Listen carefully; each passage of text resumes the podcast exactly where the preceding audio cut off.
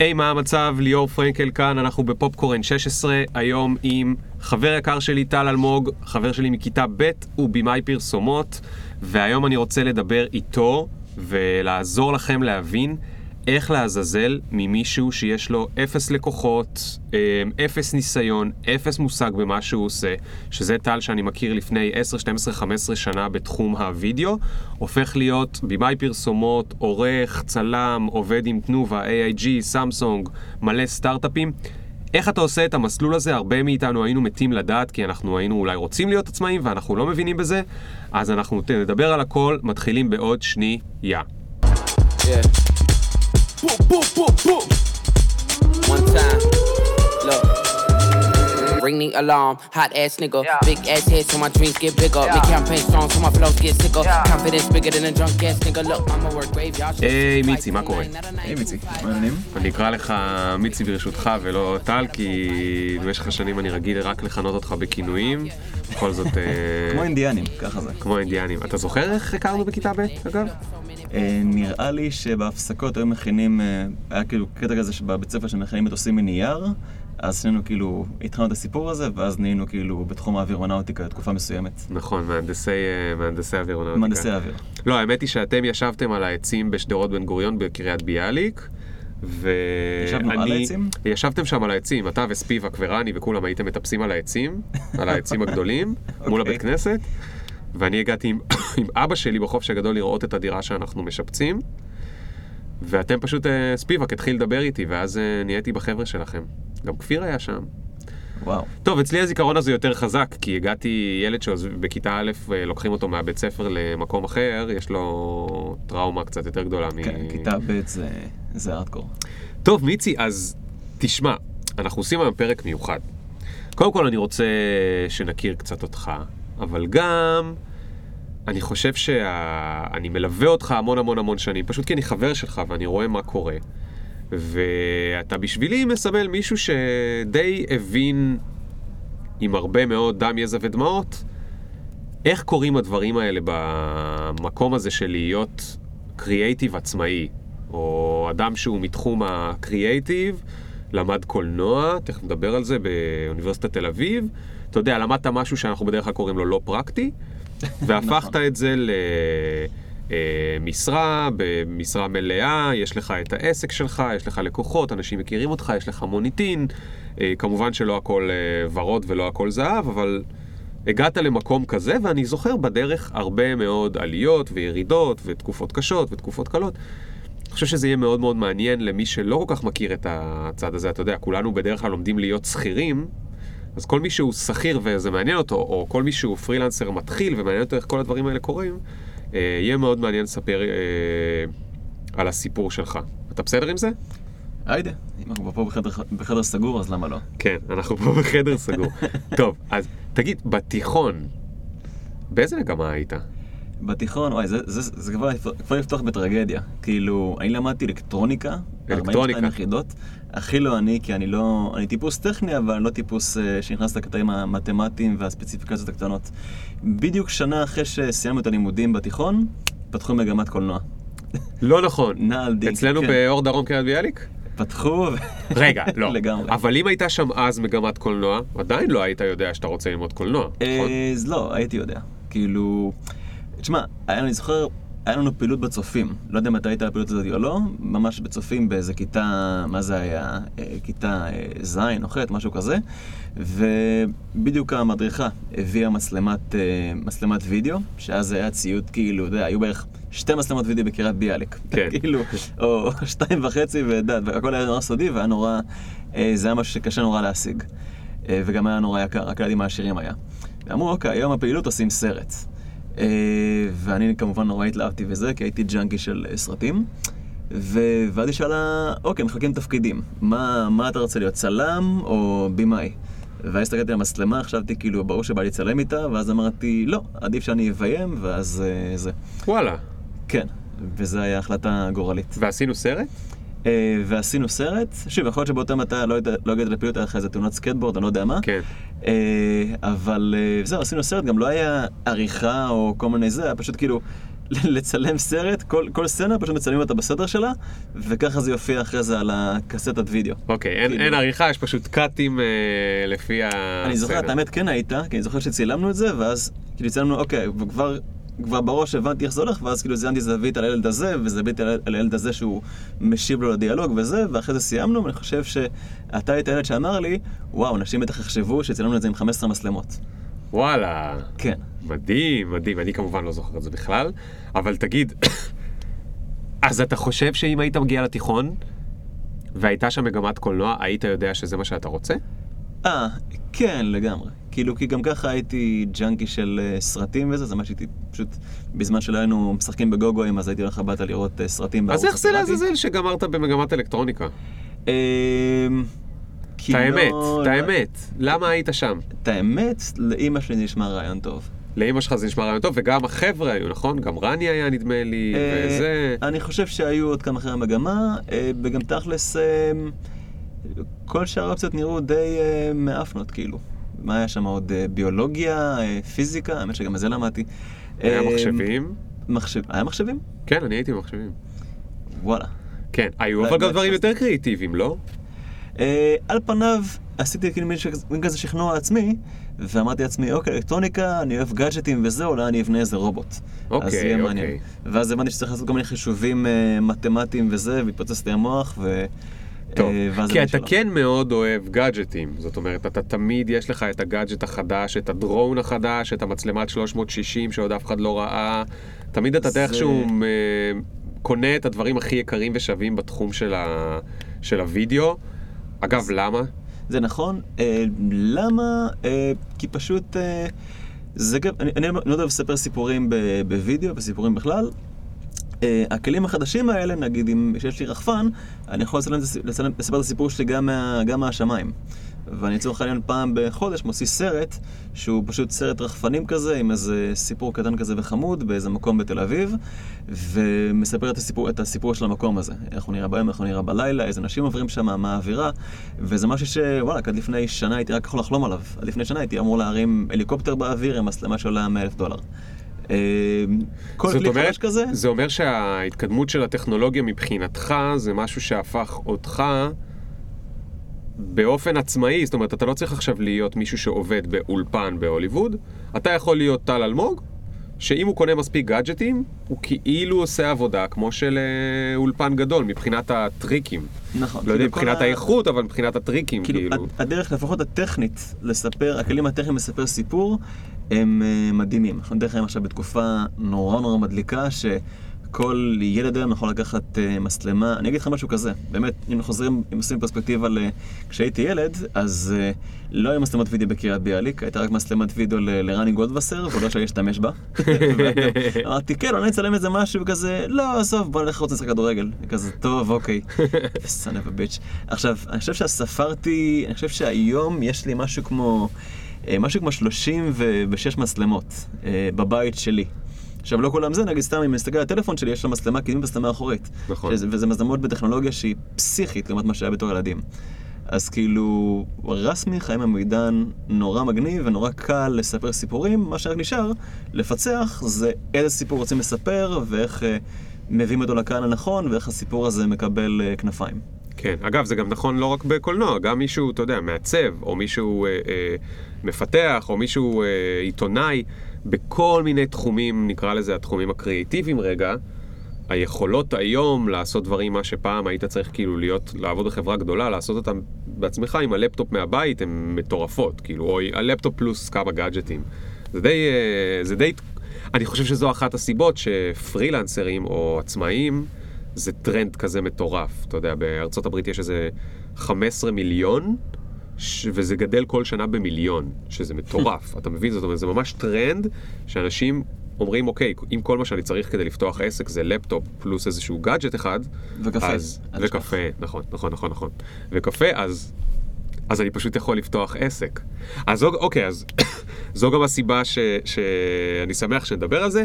אז הנה השאלה הראשונה הגדולה, שאני חושב שמלא עצמאים מנסים להבין אותה. מי היה לעזאזל הלקוח הראשון שלך? מאיפה היה לך לקוח? למה מישהו אי פעם הסכים לשלם לך כסף ועל מה?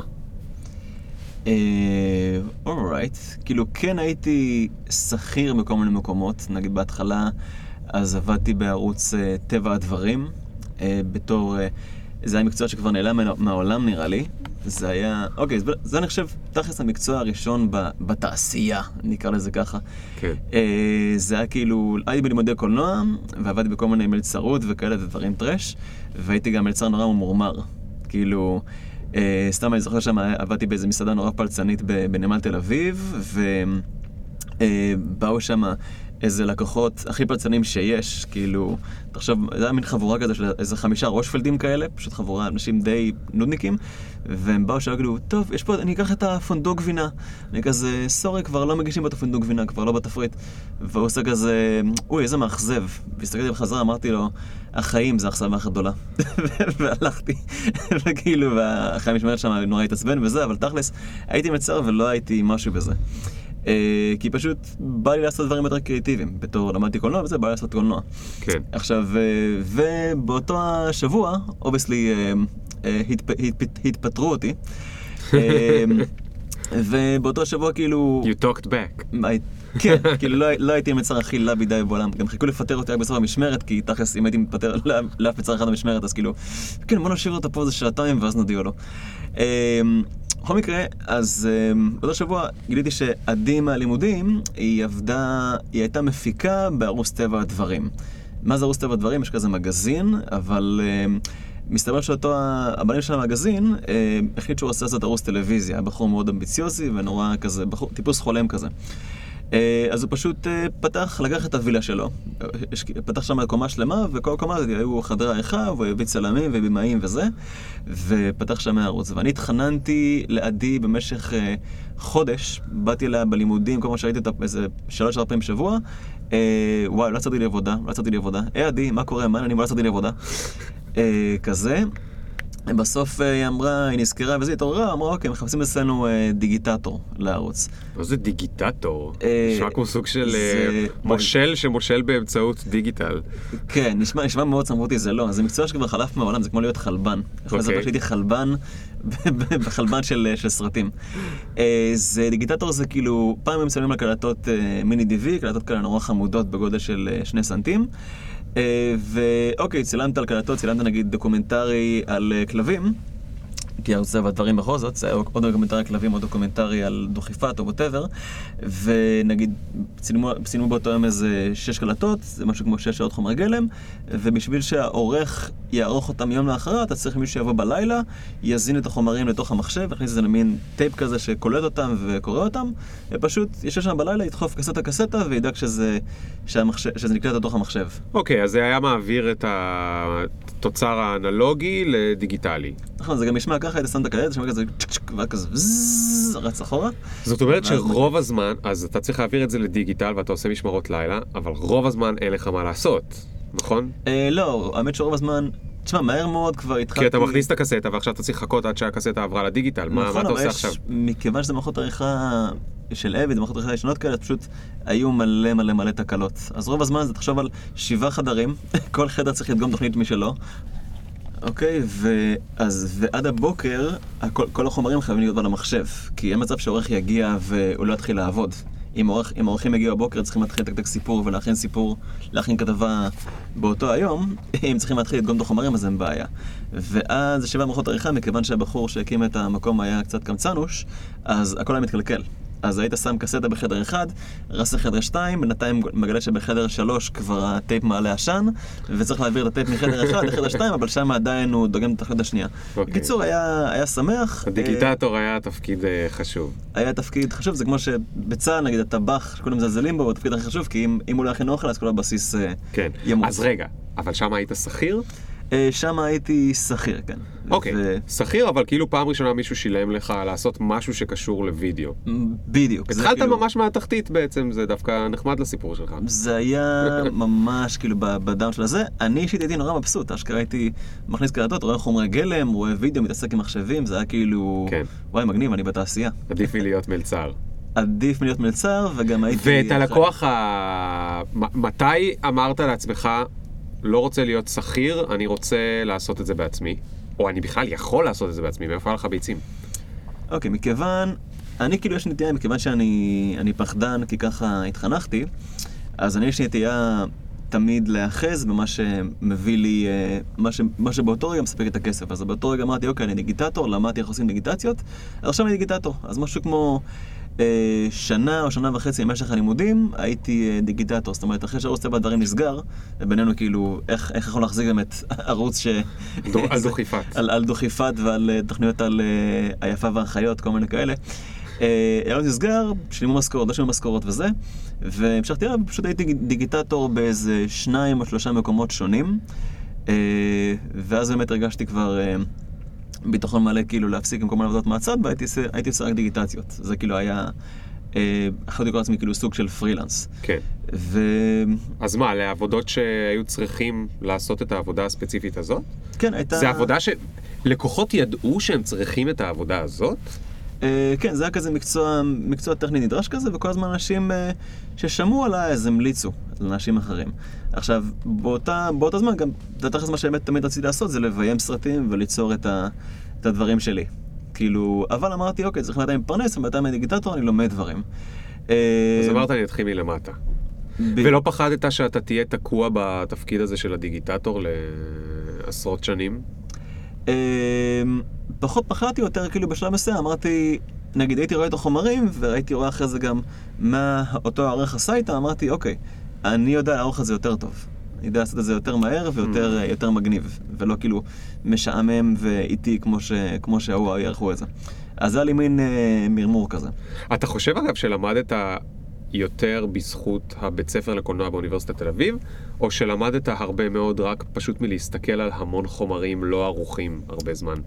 אה, לא, זה גם נשמע נורא, נורא דרמטי, חומרים לא ערוכים, נשמע כמו, כמו, כמו ספר של, של מי זה, חומרים אירופאי. לא ערוכים. חומרים בלתי ערוכים, ספרו של יאנוש. יאנוש, אה, כן, הוא חייב להיות איזה יאנוש. קוז'ישקיש. זה אפילו לא רוסי, זה משהו הונגרי, לוזרי כזה. אמ, תשמע, מהלימודים, הדבר הכי, הכי שהצדיק באמת ללכת ללימודים בקולנוע, זה שיש שם את, ה, את הצעצועים לשחק איתם, כל מיני מצלמות אה, שוות כאלה, ויותר חשוב מזה, היו שם כל מיני חברים שאיתם גם עשיתי סרטים. אז בעצם, תכלס לעשות קולנוע, לעשות סרטים בכלל, לפרסומות לצורך העניין, שזה מה שאני עושה בעיקר היום, אתה צריך, אה, צריך צוות שהוא קריאטיבי ושאפשר לסמוך עליו, ושיהיה בעצם משפחה נחמדה לעבוד איתה וליצור איזה משהו מגניב. בלי זה, אז אין, אה, אין כלום. למרות שכל הטכנולוגיה וזה, עדיין לעשות דברים לבד, זה לא כמו לעשות דברים בחבורה גדולה, בצוות גדול, ויוצאים דברים מדהימים ככה. אז אה, כן, בלימודי קולנוע הייתי עם עוד חבורה של אנשים שהם קלולס לגמרי, וביחד עשינו סרטים קלולס לגמרי, אבל ככה בעצם למדנו. אה, וככה גם כל אחד גיבש לעצמו מה, מה הוא אוהב לעשות. איזה זווית הוא רוצה להיכנס. אז אתה ידעת בלימודים שאתה כבר, שאתה רוצה להיות במאי? לגמרי. גם לימודים וגם, אגיד לך משהו כזה, כל תקופה שגם הייתי דיגיטטור, או אחרי זה גם נהייתי אה, עורך אה, לפרנסתי וזה, עורך, איש אפקטים, שטויות כאלה, כל הזמן הזה חיפשתי את, ה, את הבימוי, ולצורך העניין, הייתה תקופה נורא ארוכה שכן, התפרנסתי יפה מאוד מעריכה. אבל אה, בשביל הכיף, היו מגיעות אה, כל מיני אה, להקות עם סכומי כסף דווקא לא, לא רעים בכלל, והיינו עושים להם קליפ. פשוט קליפים. רגע, רגע, רגע, שנייה. מה זה היו מגיעות להקות? חכה שנייה, חכה שנייה, אני רוצה רגע לאט לאט להבין. אתה הבנת ב- באוניברסיטה שאתה רוצה להיות במאי. אבל, בפועל, היית דיגיטטור. נכון. עכשיו זה, שוב, זה קורה לכולנו, אתה יודע, בן אדם אומר, אוקיי, אני רוצה להוציא ספר, אבל בפועל נותנים לו לכתוב את הקופי רייטינג לתנובה למה ששמים על, ה... על היוגורט, אוקיי? משהו מאוד מונוטוני, או מישהו אומר, אני רוצה, אתה יודע, אה, לא יודע מה, לתכנת את האפליקציה המגניבה הבאה, ובפועל נותנים לו לעשות את ה... עמוד, את האתר אינטרנט הכי, את החלק הכי משעמם באתר אינטרנט, זאת אומרת, אתה יודע, כשאנחנו מתחילים, לא נותנים לנו לעשות את הדברים הגדולים. זהו, ואני ש- זוכר, אגב, אני זוכר אותך מתוסכל, שאתה כאילו, אתה עושה את כל הדברים האלה שהם לא במאי, אבל אתה יודע שאתה רוצה להיות במאי, אז מה, איך, איך עשית את זה, או איך ראית את זה אה, קורה, או איך כיוונת לשם, אבל איך בתכלס זה קרה? זהו, כל כך שנותנים לנו, זה קטע, זה קטע בעייתי. אני בתור, באמת עבדתי בתור דיגיטטור, עורך וזה, וחשבתי כאילו, אוקיי, אני רוצה לביים, רגע, רגע, אבל, אה, מי, מי, מי נתן לך לערוך בכלל? אה, בקטע הזה, זה עושה טבע הדברים, זה מצחיק, לקראת הקטע שהוא כבר הפסיקו לשלם משכורות, והערוץ כבר התחיל אה, להתפרק, אז אה, חיפשו עורכים, כי obviously עורכים התפטרו, מי יודע לערוך, ישר הרמתי את היד, והתחלתי אוקיי. לערוך שם איזה, ערכתי שם איזה, איזה כמה כתבות והיה מאוד מאוד כיף.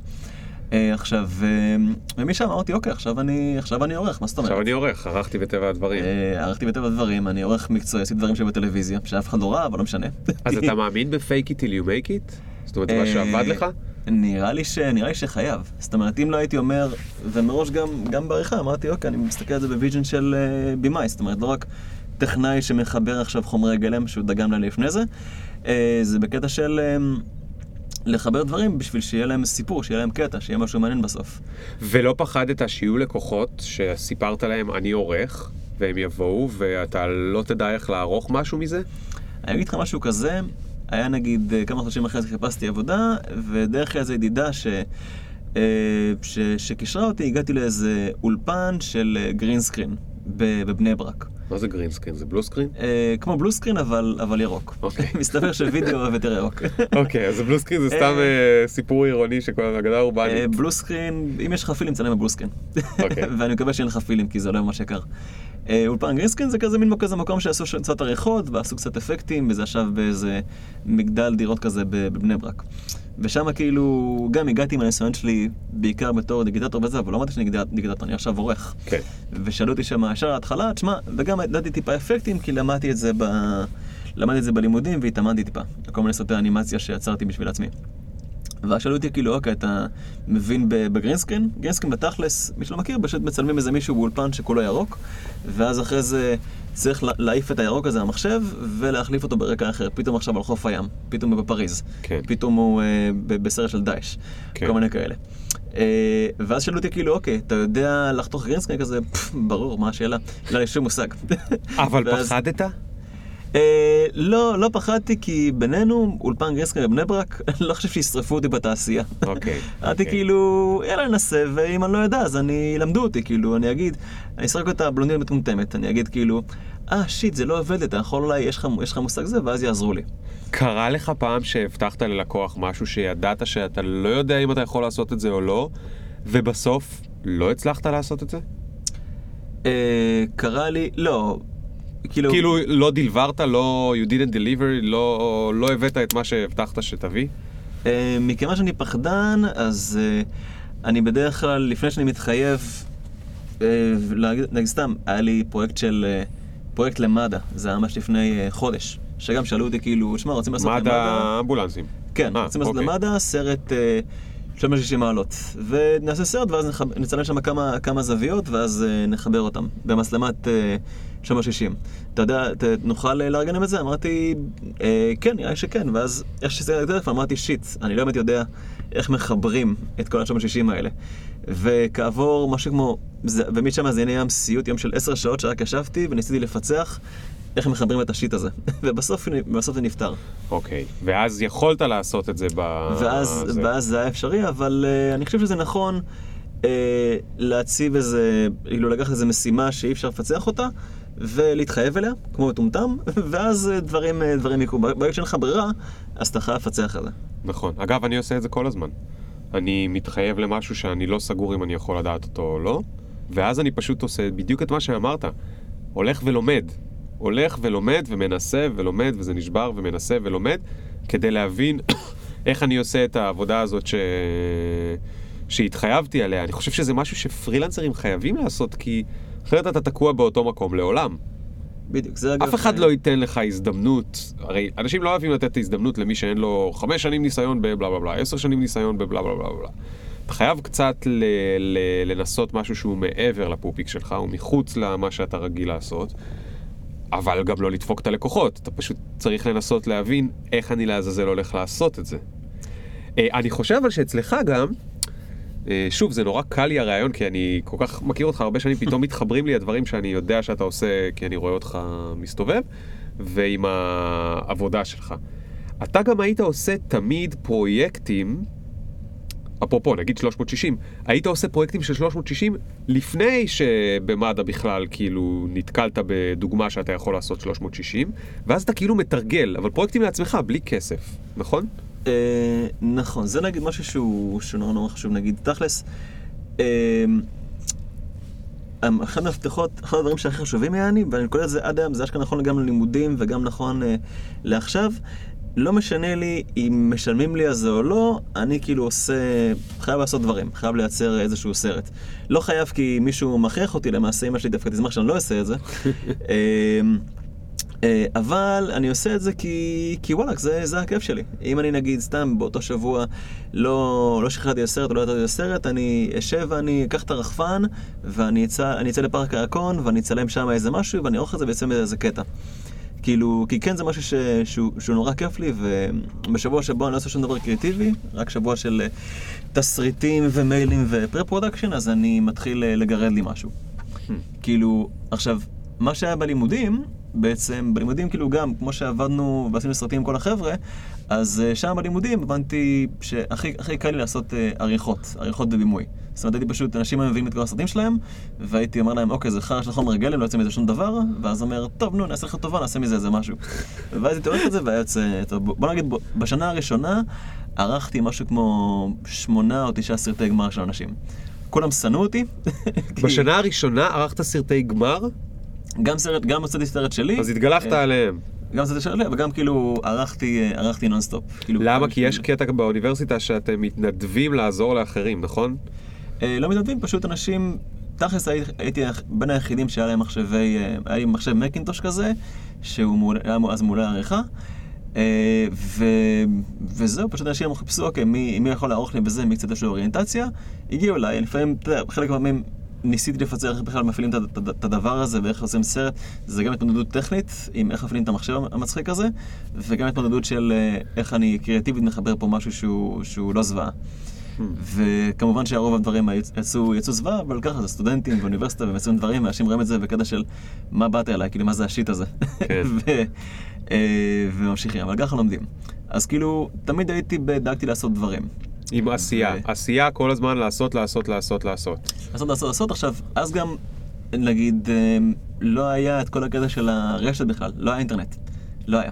זה היה כאילו, מה זה? זה היה כאילו, היה איזה אינטרנט, אני זוכר שכאילו, ואף אחד לא התייחס לזה. גם לא היה אתרים של יוטיוב אה, או וימאו או, או דברים לעלות עליהם. רגע, מה זה. אז? על מתי אתה מדבר? אה, בלימודים זה היה ב-2003 כזה. נכון, 2002 כאילו, 2003 אתה למדת? היה אינטרנט, אנשים לא, יוטיוב זה 2005 רק, נראה לי. נכון, וגם אז היה מה זה אתר... פייסבוק זה 2004, התחיל בחו"ל, אז הגיע לארץ רק ב-2007-2008. 2002 יש אימיילים, יש MIRC, ICQ, יש אה, תפוז, נכון, אני זוכר בעיקר אנשים... MySpace. אני, אנשים היו עושים אינטרנט ואמרתי לעצמי כאילו, כן, אבל למה צריך את זה? זה לא מעניין, בואו נצא החוצה, כאילו, אתה יודע, כן. נטייל, נשתה קפה וזה. אה, כן, זה היה לא ברור. אז לא רק כך, מה- הייתה הבעיה? לא הייתה ממש פלטפורמה לשים את החומרים, אה, כאילו להציג את החומרים לעולם. זה היה. כזה, אם אתה רוצה שאנשים יכירו את הדברים שלך, אתה חייב אה, לשים, לשים את זה בטלוויזיה. כן. לעשות, זה ה... כן. יש את העבודה או ככה. לעשות הקרנת אינדי איפשהו. אה, כן, או פסטיבלים של, אה, של סרטים. שגם שם, כאילו, אז פה ושם עושים סרט, שולחים אותו לפסטיבל. אז יופי, הסרט מוצג באיזה פסטיבל ב- בלטביה. כן. כאילו, כזה. זאת אומרת, היה נורא קשה לספר לעולם ש... שאתה עושה מה שאתה עושה, שאתה נגיד, בטח וידאו, כי וידאו אה, דרש טכנולוגיה מסוימת שהוא ירוץ כמו שצריך. אז אה, זה ממש עניין של החמש, שש שנים האחרונות, עד שווידאו באמת אה, רץ ברשת, ואפשר, לה... ולאדם יש סוג של מסה של עבודות אה, ברשת. כן. אז תגיד, אז ב-2005-2006 יוצא יוטיוב, ואנשים כמוך רואים יוטיוב, יש שתי, יש שתי אופציות לראות את זה.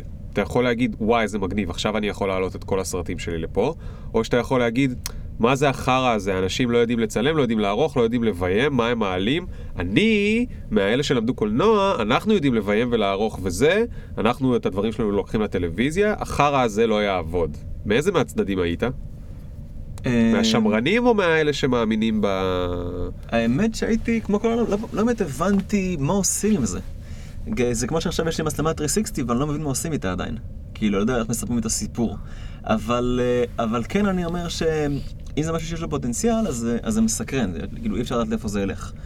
אה, ובוא נגיד, לקח, אה, לקח לי אישית איזה שלוש שנים עד שהתחלתי לשים דברים ב, ביוטיוב. עד אז עשיתי מה שכל העולם, אמר, שזה וואלכ, שימו, אתה רוצה ש- להפיץ את הסרטים שלך, שים אותם בטלוויזיה, אה, לא תמיד זה הולך.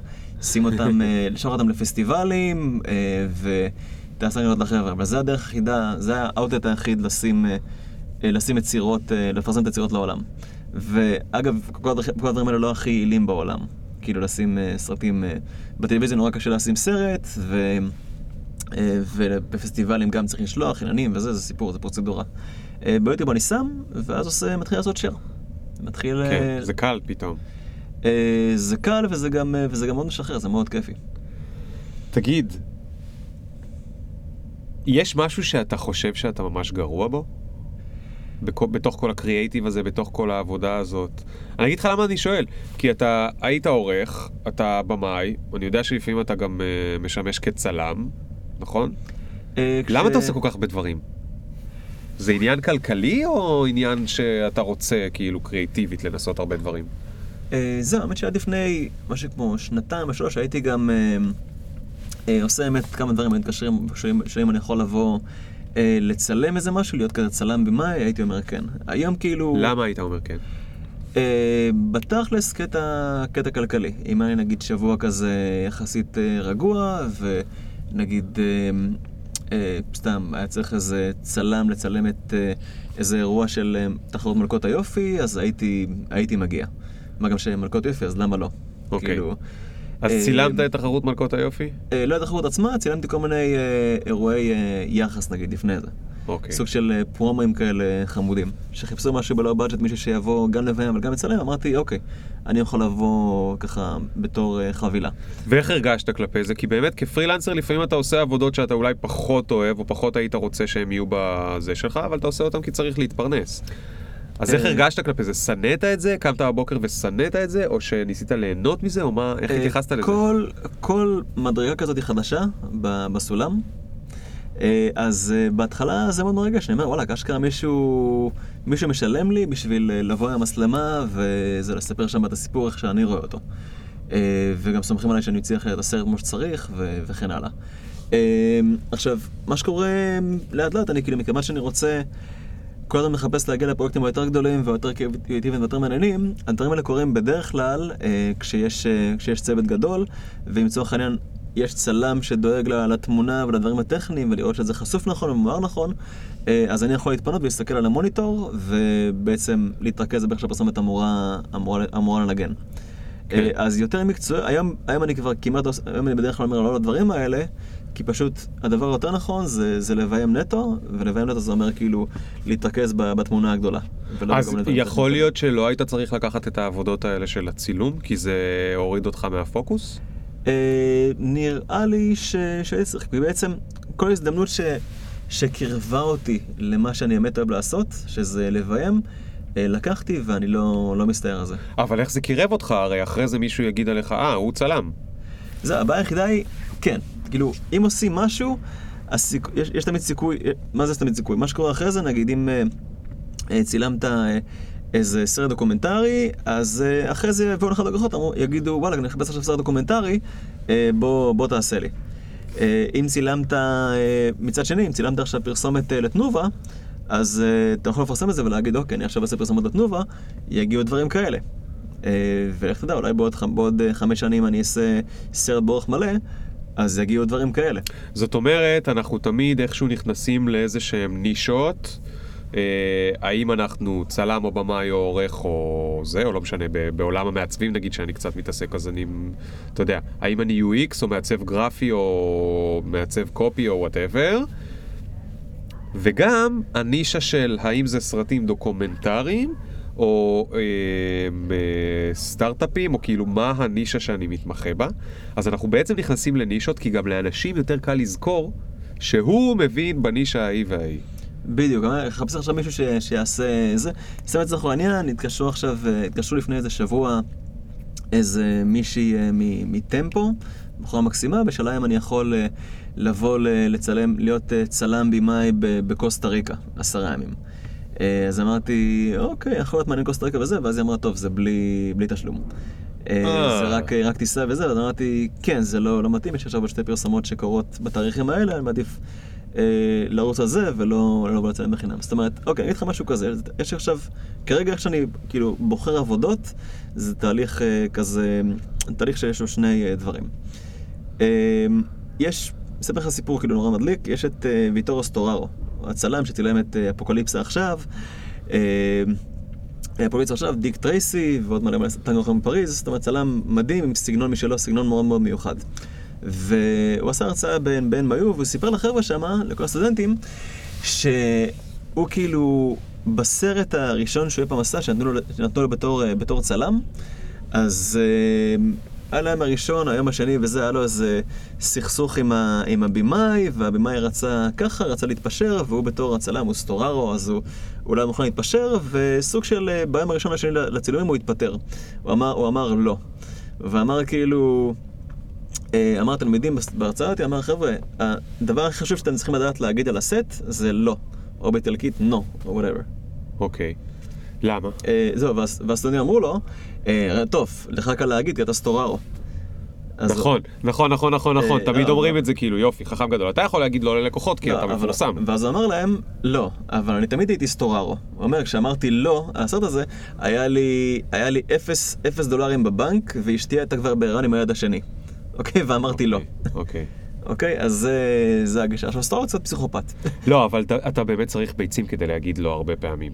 אתה צריך ביצים, כי מציעים לך עבודה ויש בה כסף, ואתה צריך להגיד לא, ואתה צריך ביצים בשביל זה. זהו, לא רק ביצים, אבל זה, אוקיי, זה תהליך דו-שלבי, מה שאמרנו. כן. אז אני עושה לא. אני אומר נגיד, אה, אז אוקיי. אני, אוקיי, אז נגיד לצורך העניין דברים שלא מתאימים לי, או שאני מרגיש שהם, אה, שהם יהיו סיוט, או ש, אה, שלא יקדמו אותי, אז אני, אני אומר לא. עכשיו לא חוכמה, אני אגיד לה מספיק פעמים, בסוף אה, אני אלך לבנק והבחור בבנק יגיד לי לא. אה, או אני אלך לבעל בית, ובעל בית יגיד לי לא, אתה לא יכול לגור פה יותר גבר. אה, צריך לעשות עוד משהו במקביל. המשהו במקביל הזה זה להמשיך לייצר דברים ולהודיע לעולם שאתה קיים. וברגע שעושים את זה מספיק, אז יגיעו עוד עבודות ויגיעו עוד עבודות שהן כן מדליקות ואני כן אגיד להם, ואני אגיד להם לגמרי כן. הבנתי. זאת אומרת, אתה אומר לא, אבל אתה לא מצפה שמהשמיים ינחתו עליך אין סוף עבודות שלהם אתה תרצה להגיד כן. אתה אומר לא, ואתה ממשיך לייצר את הצ'אנל שממנו מגיעים לקוחות פוטנציאליים חדשים. אגב, זה היה נורא יפה מה שאמרת קודם על סטוררו, כי בעצם, כשאני חושב על זה, הסכום של כל המקומות האלה שבהם הוא אמר לא, לעומת המעט פעמים שבהם הוא אמר כן, זה מה שבונה דמות לבן אדם. זה מה שדומה דמו- דמות למישהו שהוא סטוררו. אתה מבין? מי הוא סטוררו? סטוררו הוא סך כל הפעמים שהוא אמר עליהם כן. שהן פעמים מאוד מסוימות, וזה האופי של סטוררו. זה הוא הבן אדם שרוצה לעבוד על הדברים המאוד מאוד מסוימים האלה. ובן אדם שאומר על הכל כן, אין לו אופי. מה הוא עושה? הכל. במה הוא מתמחה? כלום. מה, כל מה שתביא לו, הוא אומר כן. אז הוא, בן אדם כזה יכול להיות שיהיה לו הכנסה תמיד, אבל הוא אף פעם לא יהיה סטורר, זאת אומרת, לא יהיה משהו שאתה תוכל להגיד, זה הבן אדם הזה, זה הדבר שמייחד אותו. אה, זה נכון, וזה גם... אה, מה, ש, מה שמאוד מאוד עוזר בקטע הזה, אם, אם, יודעים, אם אנחנו יודעים מה אנחנו רוצים, אז כדאי שנעשה את זה. נשמע טיפשי, אבל, אה, אבל זה, זה ככה. זאת אומרת, אה, אם אני, אם אני יודע שיש דברים שעושים לי, שעושים לי רע, אם, אה, אם לא בא לי אה, זה, לעבוד בחינם בקוסטה ריקה בגשם. כן. אם בא לי לעשות, אם בא לי לעשות כאילו סרטים בחו"ל, אבל, אבל בכסף, אז אני, א', באמת אדע להגיד, אה, אדע להגיד לא ולמצב את עצמי במקום אה, מקום גבוה, ותכלס, אם אני בא שם עשרה ימים, זה, זה, זה לא בחינם. העבודה שלי שווה כסף, ואני נותן שם הנשמה. והנשמה, וברגע שאני נותן מהנשמה, זה וואלכ, יש לזה ערך. כן. אה, זה א', וב', צריך תמיד, אה, לא משנה אם, אם יש עבודות או אין עבודות וזה, תמיד צריך לייצר דברים. כי אני אגיד לך משהו שאמר לי גם עורך בטבע הדברים, בחור בשם אה, גולי, היה שיחה שהייתה לנו לפני איזה, נראה לי איזה עשר שנים או משהו כזה, ובדיוק כשנגמר הערוץ וזה, וכולם אה, כולם אה, פיטרו את כולם, אמרתי לו כאילו, איך אתה כבר שנים עורך כאילו וזה. ולא מתבאס, יש פרויקט, אין פרויקט, כאילו איך זה עובד. ואמר לי כאילו, צריך לזכור, זה היה מאוד מורבידי. בדיוק באתי לעשות את הצ'ק האחרון וזה, אמר לי, תשמע, צריך לזכור שאף אחד לא חושב עליך. אף אחד לא כן. חושב עליך, אתה לא נמצא באמת בתודעה של, אה, של אנשים, אתה רוצה להיות בתודעה, כאילו אנשים, וואלה, יש להם את הטרם שלהם. אה, בדיוק, אה, טיילו, דודה שלהם התחתנה, אה, יש להם טיול לחו"ל, הכלב היה אצל הווטרינר, הם לא חושבים עליך כל יום, סורי. הם יחשבו עליך, אולי כשהם יצטרכו מישהו הם יחשבו עליך, אבל גם לא בטוח. בשביל להיות בתודעה, אה, תמיד צריך לתזכר אנשים. אם זה באימיילים בקטע של, וואלה, תראו איזה דבר, איזה, איזה דבר מגניב אה, עשיתי לאחרונה, אה, שככה מקפיץ לתודעה, או לחילופין, אם אתה שם בפייס דברים והם קולטים את זה, אז אומרים, אוקיי, וואלה, הבן אדם הזה כל הזמן אה, מייצר. אני זוכר כאילו, שדיברנו על זה. לפני איזה חמש שנים, כי אתה לא מישהו שאוהב לכתוב סטטוסים בפייסבוק, זה ממש לא מעניין אותך, ואתה לא כזה חובב גדול של הפייסבוק, ודיברנו על זה לפני כמה שנים, ואני זוכר אפילו שהייתה איזה פעם שכל הזמן הייתי צריך ללחוץ עליך, והייתי אומר לך, די, תשתף כבר בפייסבוק, עד שהפכת את זה למנהג. ועכשיו באמת כל איזה שבוע עולה לך סרטון בפייסבוק, אתה, הסרטונים שלך מדהימים, הרבה פעמים פרויקטים שעשית עם עצמך, לא רק עם לקוחות, ואנשים עפים על זה, ואתה מקבל ככה הרבה מאוד חשיפה. כאילו, כאילו, מה, מה הבעיה פה? הבעיה פה ש, שכשאתה פרילנסר, אתה לא יכול להיות מישהו שהוא במגירה, מישהו שהוא בארון. אתה לא יכול, אין מה לעשות. לא, זה אתה, לא- אלא אם אתה באמת הבן אדם הכי מוכשר בעולם, וגם יש לו מלא מלא מזל. זה לא יכול לעבוד, אתה חייב להיות קצת איש שיווק. אה, או לחילופין, אה, כאילו, כן, מישהו, אני מכיר מלא אנשים שהם נורא נורא מוכשרים מלימודי הקולנוע, ש, שהיום אה, וואלכ לא, לא עובדים בזה, עובדים בסלקום, עובדים בכל מיני כאלה, כי מאוד מוכשרים בזה, אבל, ועשו דברים, ראו שאף אחד לא רואה אותם והתייאשו. חלק מהעניין, לצערי, כמובן שהייתי שמח אם הייתי רק יושב ויוצר ומקבל איזה אולפן ועושה שם ניסים ופלאות, וכל העולם היה בא אליי. כרגע זה עדיין לא עובד, אז הדבר הנכון הוא להמשיך לייצר דברים ולספר לעולם. לא בקטע של uh, לדחוף ולא בקטע אגרסיבי, בקטע של הכנתי פה איזה משהו, השקעתי, יצא נורא מגניב, uh, check it out. כן. כאילו... ו... ואני חושב שדווקא ברגע שנכנס לסיסטם, אז זה נהיה מאוד מאוד קל. אני כאילו אישית, יש לי, את ה... יש לי מסורת, אני פעם בשבוע שם, אה, שם סרט שעשיתי בפייס. הרבה פעמים זה פרסומות שעשיתי, ואני מאוד גאה בהם, אה, והרבה פעמים זה סתם סרט עם רחפן שצילמתי, או סרט שצילמתי בשנות ה-60. ואי אפשר לדעת. ומגיעים משם לקוחות? אה, השנה, טפו טפו טפו, פנו אליי כמה חברות הפקה גדולות, ועשינו באמת פרסומות אה, אה, לסמסונג אה, וכן הלאה, פרסומות לדברים אה, גדולים. תספר שנייה מה, אני יודע שזה כאילו לא קשור לתמה של הפודקאסט, אבל מה קורה שם מאחורי הקלעים? תספר רגע על אחת הפרסומות, כאילו, לא יודע, תמיד אתה מספר שיש שם ילדות קטנות שעושות צחוקים. מה ילדות קטנות, כאילו, בילדה שהיא כוכבת, כן? לא התכוונתי לקרוא לאף אחת ילדה הפרסומת קטנה. לתנובה, היה, היה קטע... ספר משהו ג'וסי מאחורה, אנחנו לא מצלמים פרסומות, אנחנו גם רוצים אה, להיות בכיף. וואלה, נראה לי בשנה האחרונה יצא לי לעשות איזה משהו כמו שתיים או שלוש פרסומות עם, אה, עם ילדים, שזה א' מאוד כיף, כי ילדים כאילו אני, אני מדבר בראש שלהם, כאילו נשאר בא, אני אומר לו, אתה קוף, ואז הוא כזה, לא, אתה קוף, לא, אתה קוף, ככה שעה, כל הזמן נחכה כאילו עד, עד שהקוף יסיים, וזה נורא כיף, דעת, כאילו, אבל עכשיו, היה משהו בתנובה, התקשר אליי איזה מפיק, אה, מקסים, אה, מחברת הפקה גדולה, והוא אמר לי, אוקיי, יש איזה אה, פרסומת עם... אה, אה, פרסומת עם ילדה, ויש לנו את הילדה ל- לשש שעות. וזה כזה, וואו, שש שעות לעשות פרסומת, שמע, זה, זה מאתגר. אה, למה? שש שעות זה המון. שש שעות, זה, ברמה של פרסומת זה לא המון, כי אתה רוצה להגיע לפריים שהם נורא נורא, שמוארים היטב, ולקבל שם את, ההופעה שצריך. רגע, אז זה המון, החצי זה דקה. שאני רואה בסוף, כמה זמן לוקח לצלם אותה? החצי דקה זה יכול להיות, אה, זה בדרך כלל צילום של 12 שעות, אה, לפעמים יותר, לפעמים גולשים, ולפעמים גם חצי דקה יכולה להיות יום צילום של שני ימי צילום. וואו. גם כזה לפרסומת ל- אוקיי. אז שש ש- שעות היה נראה מעט מדי.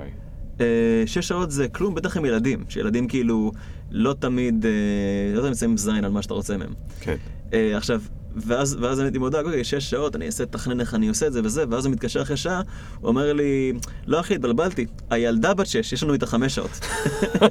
עכשיו, מה שקרה, מגיעה ילדה, זה כאילו הילדה של תנובה, מק- מקסימה, שחקנית מדהימה וזה, אבל פרינססה. עכשיו, היא מגיעה, מגיעה בת לסט. שש. אה, היא כבר בת שש. פרינססה, אוקיי. היא פרינססה, אין דברים כאלה. עכשיו מגיע לסט, וכאילו אתה רואה שם את כל החבר'ה של, אה, של המשרד פרסום של מקאן אריקסון, והחברת הפקה, והלקוח וזה, כולם, אה, זה 30 איש בצוות הפקה של, אה, וטורנים וצלמים וזה, וכולם אה, מסתכלים וזה, והיא באה כזה, היא עושה, טוב, אני רעבה. מביאים לה כאילו. מביאים לה שניצלונים ו, ו, וקטשופ בצ'יפס, ו... ואשכרה היא אוכלת. עכשיו, אני, ואתה רואה כאילו את כל החבר'ה, את אשכרה 30 איש מסתכל- 30 איש- יושבים שם מחכים שיצ- שיצא להם לאכול כבר, שנוכל להתחיל לצלם, כי גם האור נעלם וזה, על ההיסטור. עכשיו, אמ, ואז אתה רואה, ואז כאילו, אני עכשיו, אני, התפקיד שלי, זה לא לביים אותה, לא לתת לה עוד, התפקיד שלי זה להיות החבר הכי טוב שלה. כי אחרת שום דבר לא יעבוד. אז אני יושב איתה כאילו, משנורר, אה, משנורר צ'יפס וזה, ואז אני כאילו, אחרי איזה רבע שעה, אני רואה כבר את המפיק, את המפיק תכף כבר אה, טוען אקדח להתאבד, אני אומר, אני אומר אחרי איזה רבע שעה, טוב, אני כבר שבע. איך את? היא עושה כזה, מסתכלת, היא אומרת לי, אני עדיין לא שבע, אוקיי? וכזה, דיאט קולה. לה- תביאו לי שיוריד לי את השניצל. אני עדיין לא שבע. שמתי בטעות יותר מדי קטשופ. אז כל ה... ואז כאילו, חצי שעה, האמצע צילום התחיל באיחור של 40 דקות בגלל הפרינססה. נשאר לנו אה, ארבע ארבע שעות ו-20 דקות לצלם, והתחלנו. אבל once, once הילדה אה, זה. הייתה אה, שבעה? הייתה שבעה, אה, התיישבה בזה, נתנה שואו מדהים. וואו. ו- וגם צילמנו את זה, בזכות הצלם אה, אלון גרגו החמוד, באותה פרסומת צילמנו את זה ב-4K, אז חסכנו הרבה עבודה אחרי זה. לא צריך לצלם גם קלוזר וגם זה טוב, זה איך, איך. איך אתה מסביר את זה? איך היא יודעת בגיל 6 להיות שחקנית מקצועית? מה זה אה, מולד? כאילו, מה, מה נסגר? איך זה קורה? הרי יש לימודי משחק, ואתה אמור ללמוד לדעת איך לעשות את זה. איך היא עושה את זה כאילו בצורה כזו מקצועית? אז אני כן מאמין בלימודי משחק, והרבה פעמים כשמלהקים, אני תמיד תמיד תמיד אעדיף מישהו בוגר בית ספר למשחק, ובוגר בית ספר למשחק כאילו רציני, כמו ניסן נתיב ובצי וכאלה. המקרה שלה זה לגמרי, לגמרי מולד. אני מניח שמגיל אפס היא עושה, היא אוהבת למשוך תשומת לב, והיא אוהבת את תשומת לב, היא עושה הופעות, ו... אה, היא הייתה צריכה להיכנס לדמות, או שהיא שיחקה את עצמה? אה, היא הייתה כאילו היא שיחקה ילדה? היא היא שיחקה ילדה שהיא כאילו ששמה להורים שלה, להורים שלה פנדל, כאילו נגיד ההורים שלה באים, לה, באים אה, לבקש אה, שהיא עכשיו אה, תלך לצרצר שלהם ולישון, והיא מוציאה להם כזה מין קופון של תנובה, שהוא אומר של לא, יש לי קופון ועכשיו מותר לי להישאר ערה כמה שאני רוצה. Hmm. זה, הייתה צריכה לשחק פוסטמה, שזה בעצם משחק את עצמה. שזה, שזה אחלה. כאילו, וכאילו העבודה שלי זה לעשות את ה... כאילו, לנתב את הדברים, שבאמת הדברים יעבדו. נגיד, לצורך העניין, מתישהו בטק, בטק, ציינו ציינו על הספה בהתחלה, הספה בסלון, באנו, הערנו שם את כל הסיטואציה וזה, ואז בת, בערך בטק 6 היא מחליטה ש... טוב, אני מעכשיו אה, שוכבת על הספה עם, עם הפרצוף למטה. שם רגליים למטה, פרצוף למטה, ומשם עשינו אותם משטים כמו שהיא רוצה. אוקיי. וכאילו, כל מיני כאלה, אבל כל הקטע זה... בניגוד, העבודה שלי נגיד בניגוד לכל שאר המבוגרים על הסט שמנסים רק להתחנף אליה, וממוש יש לנו עוד שעתיים ואז נו, מפטרים אותנו אז אולי תנסה, זה, זה, זה לא עובד. אה, העבודה שלי הייתה פשוט להסתכל ולהגיד לה, כן, נראה לי שאת צריכה, נגיד סתם היה שם סצנה שהיא צריכה לנגן, נראה שאת צריכה לנגן אבל לא נראה שאת טובה בזה, אז אה, כאילו לא, לא נראה שזה יצליח לך. ואז מכיוון שהיא אה, כאילו... תחרותית. תחרותית וזה, אז ישר הייתה חייבת לתפוס את היד, להראות לי שהיא יכולה. ותוך כדי. אני מסתכל על הצלם, אוקיי, אתה- רץ או מה? כאילו זה לא יקרה שוב. אבל אוקיי, אז כן. אני אגיד לך למה זה נורא מעניין מה שהסיפור שסיפרת עם הילדה. בעצם אתה במאי, עבודה שכביכול היא מאוד טכנית. אה, למה טכנית? אתה צריך להבין מה בא אחרי מה, למי יש את הטקסט, אה, אם הוא לא עושה את הטקסט שלו כמו שצריך אז להסביר לו איך כן לעשות את הטקסט. לא, זה עבודה. שהיא כאילו... אה, היא מאוד טכנית, אבל עם זאת, אתה גם אומר, הייתי צריך להיות החבר הכי טוב שלה, הייתי צריך לדעת איך להוציא, להוציא לה את הדבר הזה. כאילו בעצם צריכים להיות לך כישורים שהם גם כישורים, אה, אתה יודע, מה שנקרא soft skills, אה, כישורי תקשורת טובים, כי אם אתה היית במאי כאילו מעצבן, אז הילדה יכולה, אתה יכול לעצבן אותה, היא יכולה לבכות, וזהו, הלכו לך ארבע שעות, היא נכנסת לחדר, לא יוצאת מהחדר, עושה ברוגז, והלך היום צילום. כן, זה עכשיו, אבל זה גם בטח גם. עם שחקנים אה, רציניים, כי גם שחקנים, בטח אה, כאלה שהם טובים, הם גם פרינצסות, והם גם רגילים שהם לא אוהבים שאומרים להם מה לעשות, אתה צריך בעצם, מה שאני מנסה להגיד זה, האם אתה במודע יודע שאתה צריך גם את הכישורים האלה, ולא רק את הכישורים הטכניים, ואם כן, אתה לומד גם את זה? אתה מלמד את עצמך גם את זה? אה, תשמע, בימוי, יש, יש כל מיני דברים ש, ש... יש כל מיני סוגים של בימוי, יש בימוי דוקומנטרי, בימוי פרומואים, בימוי פרסומות, בימוי קליפים, אה, וכל אחד דורש אה, זווית טיפה שונה. יש גם בימאים נגיד, בימי פרסומות שלא הייתי נותן להם לביים דוקומנטרי. כי דוקומנטרי אי אפשר לשבת, אי אפשר לצלם במשך אה, 12 שעות אה, חצי דקה, דוקומנטרי צריך להביא, להביא תוכן ולהיות גמישים ו- וכן הלאה. אז כל, אה, כל מה שעושים דורש אה, תשומת לב טיפה שונה. אה, והטכניקה היא בדרך כלל לא חשוב, בדרך כלל יש, יש צוות טכני שיודע מה עושה, יש צלם שהוא הטכנאי על הסט והוא יודע איך לוקחים את זה, והתפקיד של הבמאי בדרך כלל זה ליצור משהו שהוא, שהוא מרגש. זאת אומרת, זה בעיקר העבודה. עכשיו, מה זה, זה, מיל- זה מילה נורא גדולה, ליצור משהו שהוא מרגש, וואלה יופי. נכון. אה, מה זה אומר תכלס? זה אומר שצריך לספר שם סיפור שהוא, שהוא כיפי או שהוא דרמטי אה, בצורה ויזואלית. זה אומר שאתה צריך לדעת איפה, איפה, איפה לשים את המצלמה. סתם לצורך העניין דוגמה, אם עכשיו אנחנו בחדר פודקאסט, אה, זה ייראה, זה ייראה בצורה אחת אם אנחנו, אם המצלמה תהיה למעלה כמו מצלמת אה, מעקב. אה, זה ייראה לגמרי שונה אם נשים מין קלוזים, קלוזים כאלה נורא מרגשים אירופאים עם עדשה 50 אחד השני. אה, נשמע מאוד סוטה מה שיצא עכשיו. אבל אה, זאת אומרת, איפה ששמים את המצלמה, אה, ואיפה איך שהסאונד נשמע וכן הלאה, זה מעביר את הרגש בצורה נורא שונה. זה יכול להיות מנוכר, זה יכול להיות אה, קומי, וזה יכול להיות אה, נורא דרמטי וכזה קיצוני, זה הכל נורא תלוי איך מעבירים את זה, וזה המון המון הראש של הבמאי. אבל אה, מאיפה אתה יודע לעשות דברים מרגשים? אה, בלי סוף ניסוי וטעייה. אוקיי, זאת ניסוי וטעייה. אומרת, אה, עד היום... אה, נורא כי אתה יודע, זה כמו, מעצבים מנסים לפעמים לעשות משהו יפה, אבל מה זה משהו יפה? זה, יש איזשהו מין חוש טעם, אתה יודע מי זה עיר הגלס? כן. כמובן, עיר הגלס, אה, מי שמאחורי אה, This American Life, אחד הפודקאסטים הכי מצליחים בעולם ואחד האהובים עליי, וגם סיריאל, ויש לו אה, אה, סדרת וידאוים שבטח יצא לך לראות על אה, How to be creative או כן. משהו כזה. והוא מדבר שם על החוש טעם, ש... ש... הוא אומר שכשאתה בן אדם שיש לו חוש טעם, כשאתה מתחיל, נגיד אתה במאי אה, וידאו, או אתה שדרן ברדיו, לא משנה מה, כשאתה מתחיל אתה עושה משהו, אבל אתה כבר יודע שהוא גרוע. פשוט אתה יודע את שאתה חייב לנסות עוד ועוד ועוד ועוד ועוד, עד שתגיע, עד שידבק כאילו מה שאתה חושב שטוב, לבאמת יכולות שלך. יש את ה-creative gap, כן. כן. שזה זה דבר נורא מגניב. אה, יש כאילו באמת, בהתחלה, מה זה? מה זה בהתחלה? עד לפני איזה חמש-שש שנים, סליחה, עד לפני, בוא נגיד, בוא, בוא נהיה כנים, עד לפני איזה שלוש שנים, הייתי עושה דברים ולא הייתי יודע אם יצאו טוב או לא, הייתי מנסה. לפעמים זה יוצא טוב, לפעמים זה יוצא כאילו אה, פח, והייתי אומר, אה, טוב, למדתי, לא למדתי, כאילו, איזה זמן, נורא חשוב לי ללמוד הסיפור הזה. עם הזמן, ככל שמחליטים שעושים איזה משהו, ועושים אותו עוד פעם ועוד פעם ועוד פעם, לצורך העניין בימוי זה דבר מורכב, אז יש- כל מיני סוגים של פרויקטים, אבל ככל שעושים את זה יותר, אז אה, ה-creative gap מצטמצם. מה זה ה-creative gap? זה בעצם ההפרש בין החזון, הולך להיות פרסומת אה, מטורפת עם ידה של תנובה שפשוט אה, תעיף את הצופים ותקסים את כולם וזה, לבין המציאות, שזה שיט, הילדה אכלה עכשיו צ'יפס ונשכבת לי על הספה ונרדמת. כן. אוקיי? איך מצמצמים את זה? וככל שצוברים יותר ניסיון ולא מוותרים, ומחפשים כל מיני זוויות וניגשים לזה בצורה קריאטיבית, אז בסופו של דבר מצטמצם ההפרש בין החזון הזה, ומה שחלמת בראש, זה גם מה שתקבל בסופו של דבר. זה העניין. תשמע, אבל יש את השנים שבהם עדיין יש את ה creative gap. רוב הזמן, מה שאתה שנים. חולם שיצא, זה לא מה שיוצא. איך אתה מתמודד עם זה?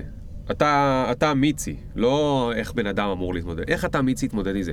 אכלת סרטים, זה מדכא אותך, זה מבאס אותך, אתה שלושה ימים מתחת לשמיכה, כאילו אתה מסתכל על זה, אתה עבדת על איזשהו פרויקט נורא נורא קשה, ובסוף זה יוצא, ואתה יודע בינך לבין עצמך, אולי לא תגיד את זה בקול רם, אבל אתה יודע שיצא חרא, או יצא מעפן, או יצא בינוני ממש. איך אתה מתמודד עם זה רגשית? מה זה עושה לך? נכון, נכון לגמרי. תשמע, אה, לי יש אגו, שזה כאילו אגו גדול, וזה מוציא אותי עם הרבה דברים, כאילו אני פשוט, האגו מוצא דרך להחליק את האשמה ממני, אה, שזה מצוין. לצורך העניין, יש פרויקטים שיצאו חרא, אז אני אגיד, אוקיי, טוב, הלקוח פה יתעקש על, ה, על מה שהוא רוצה, ולא יקשיב אה, לא לי ולא לצוות, לא לתסריטאי ולא לאף אחד מהצוות הקריאטיבי, ואז הוא רצה משהו יקבל, יצא חרא. אבל אה, לעצמך אמרת את אותו דבר? אה, לא, ואז עם השנים אני אומר, אוקיי, זה לא יעזור אם אני, אם אני אמשיך, אם אני אמשיך להגיד, אוקיי, יצא חרא, הוא אשם, זה אשם, זה אשם, בסופו של דבר אני אסתכל אחורה מה עשיתי, אה, נגיד בעוד עשר שנים, ואגיד, אוקיי, עשיתי פשוט אה, מלא מלא זמלה, בגלל שהלקוח רצה. כן. וזה, זה עוד בעיה של אגו, אני אומר כאילו, רגע, אני לא מוכן להסתכל אחורה עשר שנים ולהגיד, עשיתי רק, עשיתי רק זמלה, פה ושם עשיתי איזה קליפ שהייתי, שאהבתי עליו. כן. אז אה, עכשיו אני, אני, גם אם יצא משהו מוצלח, וגם אם יצא משהו לא מוצלח, אני תמיד יושב וחושב אחרי זה, אה, איפה, איפה אני הייתי ואיזה דברים הייתי עושה אחרת.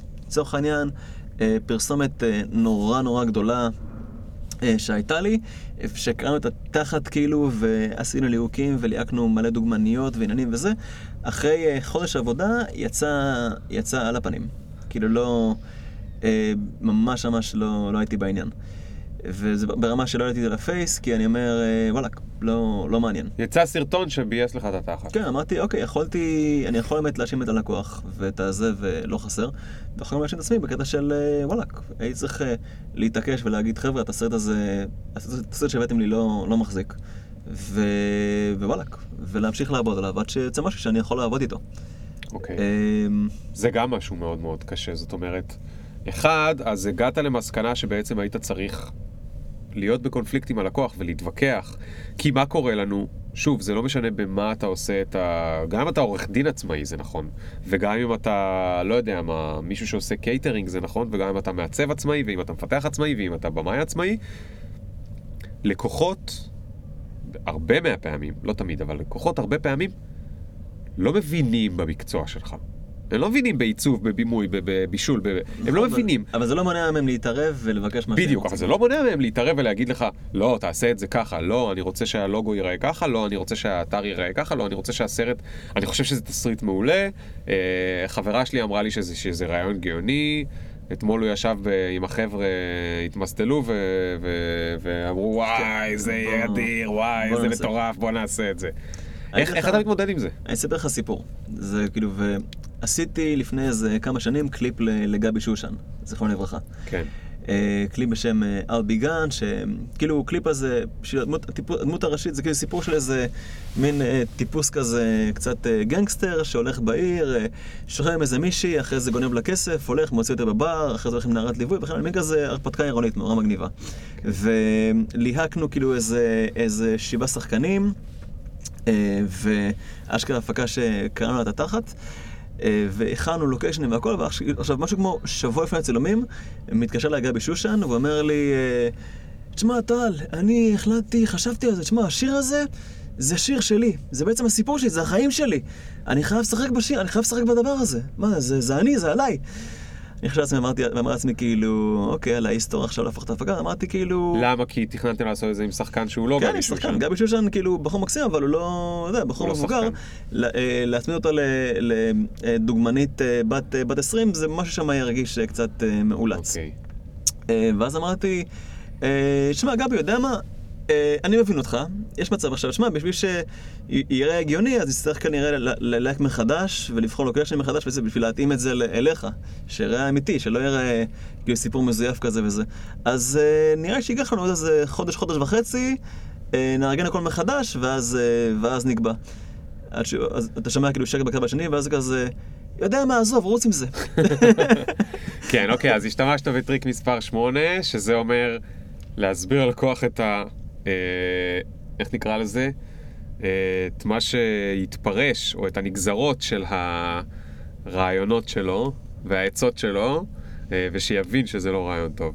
כאילו, לא אמרת לו, שים לב, אתה היית כאן, אה, אה, נקרא לזה מנומס. לא אמרת לו, גבי, אתה לא יודע להיות שחקן. לא העלבת אותו, לא זה. פשוט הבאת לו את זה מסביב, כאילו, כדי שאיכשהו יבין... אה, כן, כאילו... אבל יש לקוחות שבאמת בטוחים שהם יודעים כאילו מה צריך.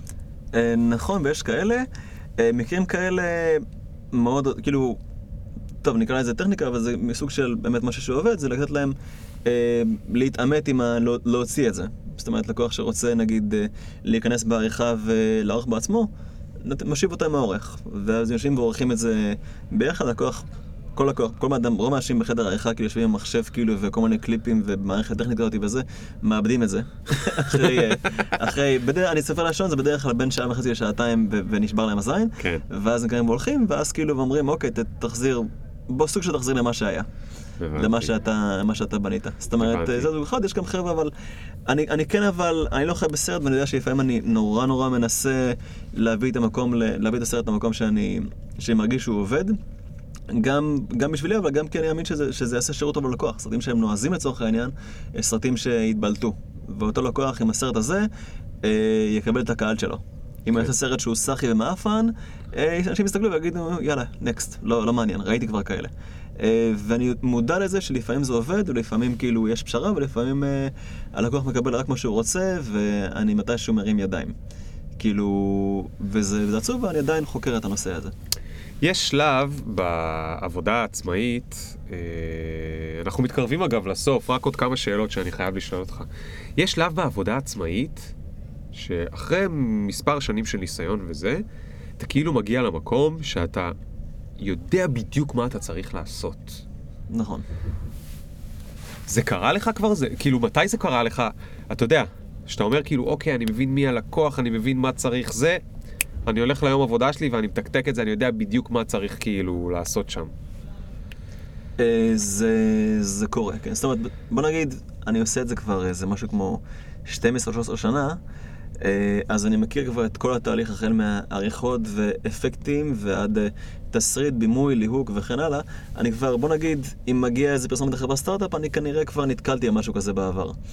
אז... אה, אבל אם היית מגיע לבימוי בדרך נס, לא משנה איזו, היית בדרך נס, היה לך, לא יודע מה, דוד שהוא במאי אה, אדיר, והיה מביא אותך להיות במאי מ-day one. אתה חושב שהיית במאי יותר טוב או פחות טוב בגלל שיצא לך להכיר את כל העבודות האחרות? אמ, יש, אה, יש סיכוי שהייתי במאי, קודם כל הייתי נורא שמח אם הייתי יכול לביים מ-day one, כאילו על פניו נשמע רעיון מדהים. מצד שני, יש סיכוי ש... שוואלאק, לא, לא, לא היה עובד טוב.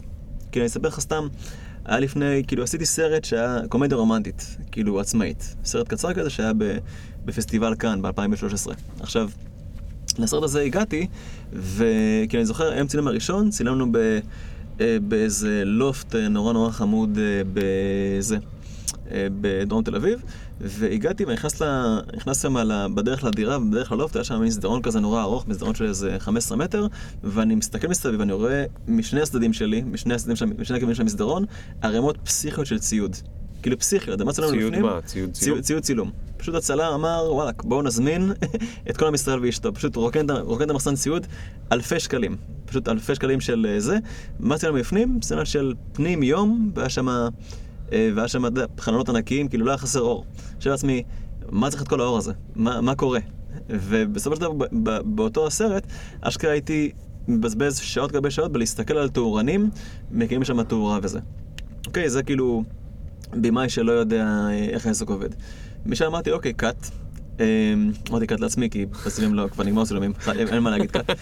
אה, אמרתי קאט, אוקיי, עכשיו צריך להבין בדיוק מה, מצלמות כבר הכרתי, בדיוק איזה תאורה צריך ומה עושה התאורה הזאת ואיך בונים את זה וכמה זמן צריך. בסופו של דבר התחלתי לעשות קצת תאורה, קצת תאורה בעצמי ולה- ולהבין יותר טוב, אה, מניסיון, מניסיון של תכלס עבודה בשטח, מה צריך ומה לא. וכתוצאה, אין עכשיו מצב שצלם יגיד לי, פה צריך עכשיו 12 תאורה, אני אישית יודע שישתה לי יותר עם צילום, ובמקום שיהיה לי זמן עם השחקנים, יהיה לי זמן בלהסתכל על התאורנים אה, מעוננים על איזה פנס. אז אה, בסופו של דבר, כן, הניסיון, כל, ה, כל הדרך והדברים, עבודה שחורות שעוש, שעושים עד אז, אם אני לומד מזה, אני אחרי זה גם נהיה מה יותר טוב, בסופו של דבר. טוב, אז שאלה כמעט אחרונה. איך אתה מתמודד עם פידבק רע מה... מלקוחות? זה קרה לך בכלל?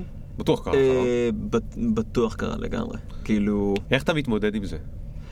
אה, בהתחלה אני מתעצבן. עכשיו כאילו, מה זאת אומרת, יש לי פה masterpiece, מה, לא הבנת? כאילו, טוב, בוא נסביר לך. כן, אתה טיפש, לא הבנת? זה masterpiece. כן, כאילו, טוב, אני פשוט, אתה צריך, אתה, כנראה לא ראית את זה עם משקפיים או משהו כזה, בוא תקנה משקפיים, כן. ותראה שוב. אה, ואז אני מבין ש... כאילו, אוקיי, יש שם אדם פה צרכים משלו והוא רוצה. קודם כל, הכי פשוט, קודם כל, מוריד את האגו, נרגע, אה, ומקשיב, אה, מקשיב בשיא התשומת לב למה מה הוא צריך. אבל אתה אוכל את עצמך? אתה יכול כאילו בלילה, אתה יודע, להיות עם מלא מחשבות כאילו, זה יצא גרוע, זה לא יצא גרוע, אתה מבזבז זמן כאילו, יוצא לך לשקוע בזה? לא, תשמע, אני כן יודע שאני יכול לתכנן בזה, תשמע, כל הקטע של בימוי זה, זה שליטה. ליצור איזה עולם שהוא בשליטה מלאה ומספר סיפור נורא ספציפי. Uh, עכשיו, אני יודע שתכל'ס זה העבודה שלי, זה א', ב', אין לי, אין לי באמת שליטה על כל דבר. אני יכול ליצור גרסה ראשונה שאני מאוד מאוד אוהב אותה, ואחרי זה יש לקוח שמכל מיני אינטרסים, גם עסקיים וזה, ירצה לקחת את זה למקומות, uh, למקומות שלו בשביל לכוון את זה, בדיוק הבוס שלו אמר לו uh, שבסרט צריך להיות uh, זה, בקבוק אדום מאחורה, ווטאבר. כן. אז אני מבין את זה, אני קודם כל מקשיב לצרכים שלו. אה, לא תמיד הם, לא דווקא הם, הם נוגדים את הצרכים שלי, יכול להיות שבאמת אה, מה שבאמת צריך, שיהיה יותר, שיהיה כתובית כזאת בסוף או משהו כזה. ואני מבין, מבין בדיוק מה הוא צריך, מה הוא רוצה להעביר בסרט, לאיזה קהל הוא פונה, ואז עושים את ההתאמות, אני מתרגם את זה בסרט עצמו, למה שהוא צריך. עכשיו, אה, זה, זה המקרים הטובים, פשוט אני מקשיב ואני מבין מה, מה קורה. אה, יש, וגם כשנגיד שלקוח מחליט אה, לשנות קאטים בסרט או להזיז דברים מימין לשמאל וזה, פעם הייתי אומר מתעצבן, ועכשיו אני פשוט אומר, במקום להתעצבן, אותו לקוח הוא לא באמת רוצה להיות קולנוען, אין לו אינטרס. הוא רוצה, הוא לא רוצה להיות יוצר וידאו, רק רוצה שהסרט הזה יעבוד לו, ושהבוס שלו יורד לו מהראש, או שהוא יקבל את הדברים שהוא צריך. כן. אני, ברגע שאני מקשיב ומבין מה, מה, מה קורה, אני יודע לתרגם את זה לסרט ולנסות לעזור, לעזור לזה לקרות. ואז אני הולך הביתה ומתעצבן. כאילו בשביל זה יש תמיד את, את גרסת אבימאי, שאני תמיד שומע לעצמי, תשמע, הסיבה שלי באמת להתעצבן על אמת, זה מראש להיכנס לפרויקט שאני יודע ש... שיעשה אותי אומלל. זה, זה טעות שאני לא מוכן לעשות נגיד. אבל, יש... אבל עשית אותה מספיק כדי ללמוד אותה. בשביל ללמוד שוואלאק, אל תעשה פרויקטים שיאמללו אותך. אני לפחות... פעמיים שלוש בשנה אומר לא לפרויקטים עם, אה, עם אחלה כסף, פשוט כי אני יודע שזה הולך להיות uh, סיוט ואני אשנא את עצמי ואחרי זה את כל הכסף אני, אני אוציא על, uh, על וויסקי סאבר וברים וחבל. כן. תגיד, מה... מה החלומות שלך? יש לך מין כאלה אבני דרך שאתה חולם להגיע אליהם? או שאתה פשוט uh, כל הזמן זז קצת קדימה, קצת קדימה, קצת קדימה? איך אתה עובד? אתה יודע, יש את אלה שאומרים אני יודע איפה אני רוצה להיות עוד עשר שנים, ויש את אלה שאומרים עזוב אותי, אני יודע איפה אני רוצה להיות מחר. אה, עוד עשר שנים, אני חושב שכולנו יחליפו אותנו רובוטים. אז נכון. שמה אני כבר יודע, לא, לא צריך לדעת, אני כבר יודע איפה אני... עוד עשרים שנה כולנו נהיה רובוטים, מי שיהיה למזל יעלה לקלאוד. כן. אז עשר שנים הסתדרנו, אין שום בעיה. לזמן הקרוב, וזה גם משהו שאני רושם לעצמי, אז uh, אני דואג, ויש לי גם uh, בחורה ש... בשם uh, הילה שעושה לי שירות רצייה, היא ממש מזכירה לי כל פעם איפה, מה המשימה ש... שבחרתי ולמה אני לא עומד בה. ואז היא דואגת להציק לי. אה, זה מין כזה סיסטמה קצת מוזרה, אבל זה עובד מדהים. אז אני, השנה, אחת המשימות שלי זה לעשות אה, פרויקטים שהם יותר קריאיטיביים ויותר כסף. יותר קריאיטיביים ויותר כסף, אהבתי.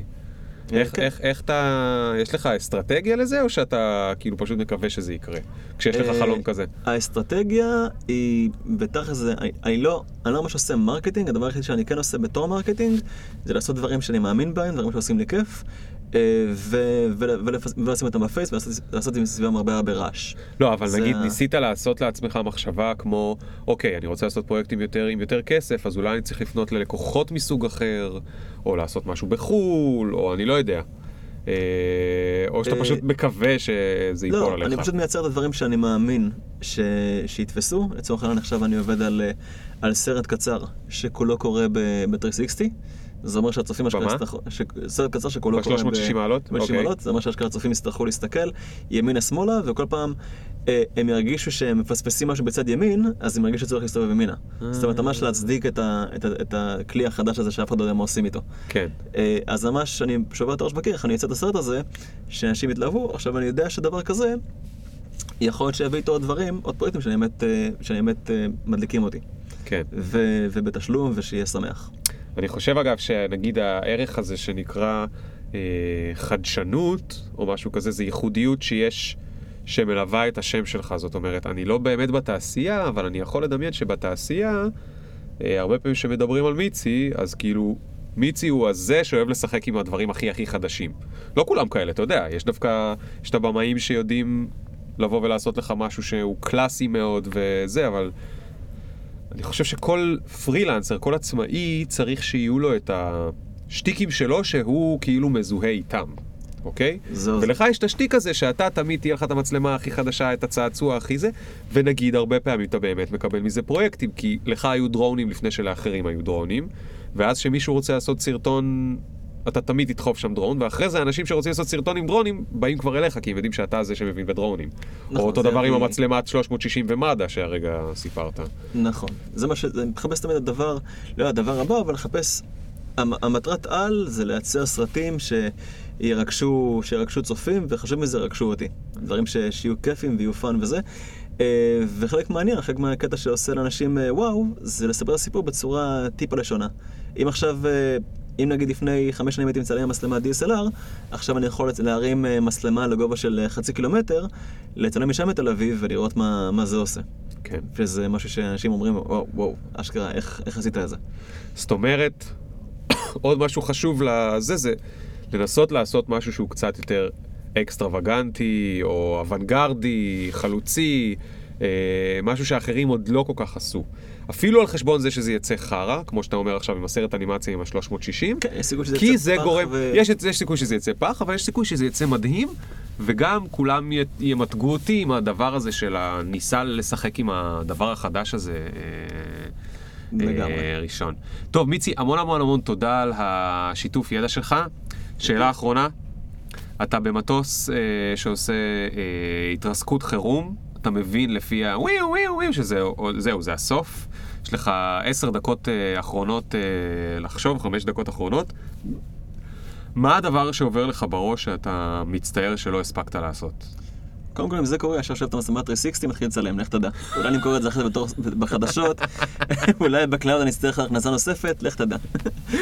אה, מה הדבר שאני מצטער שלא עשיתי? כן. מה יש לעובר לך במחשבות? את זה לא עשיתי, איזה באסה שעוד לא עשיתי. אה, למה עדיין לא עשיתי סרט אה, באורך מלא? פיצ'ר. באורך מלא. זה- זה אוקיי. זה בושה. זה בושה. ולמה לא עשיתי את זה עדיין, זה מחדל, אבל... אה, טוב. יש עשר דקות לא מספיק לעשות סרט, אבל אתה יודע, תסתכל על כן. זה. טוב, ויצי, אז אני מאחל לך שתצליח לעשות פיצ'ר מלא בעשר שנים הקרובות, לפני שהרובוטים יעשו אותם לבד.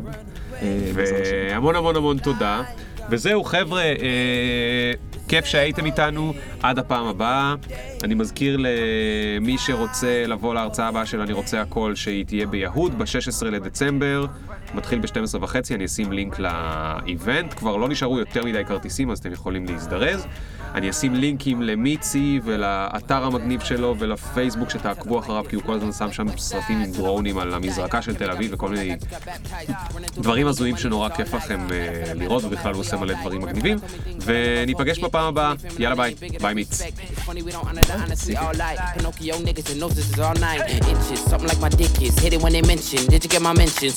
Do you even fuck with a nigga like me? Will you bump me in about three days?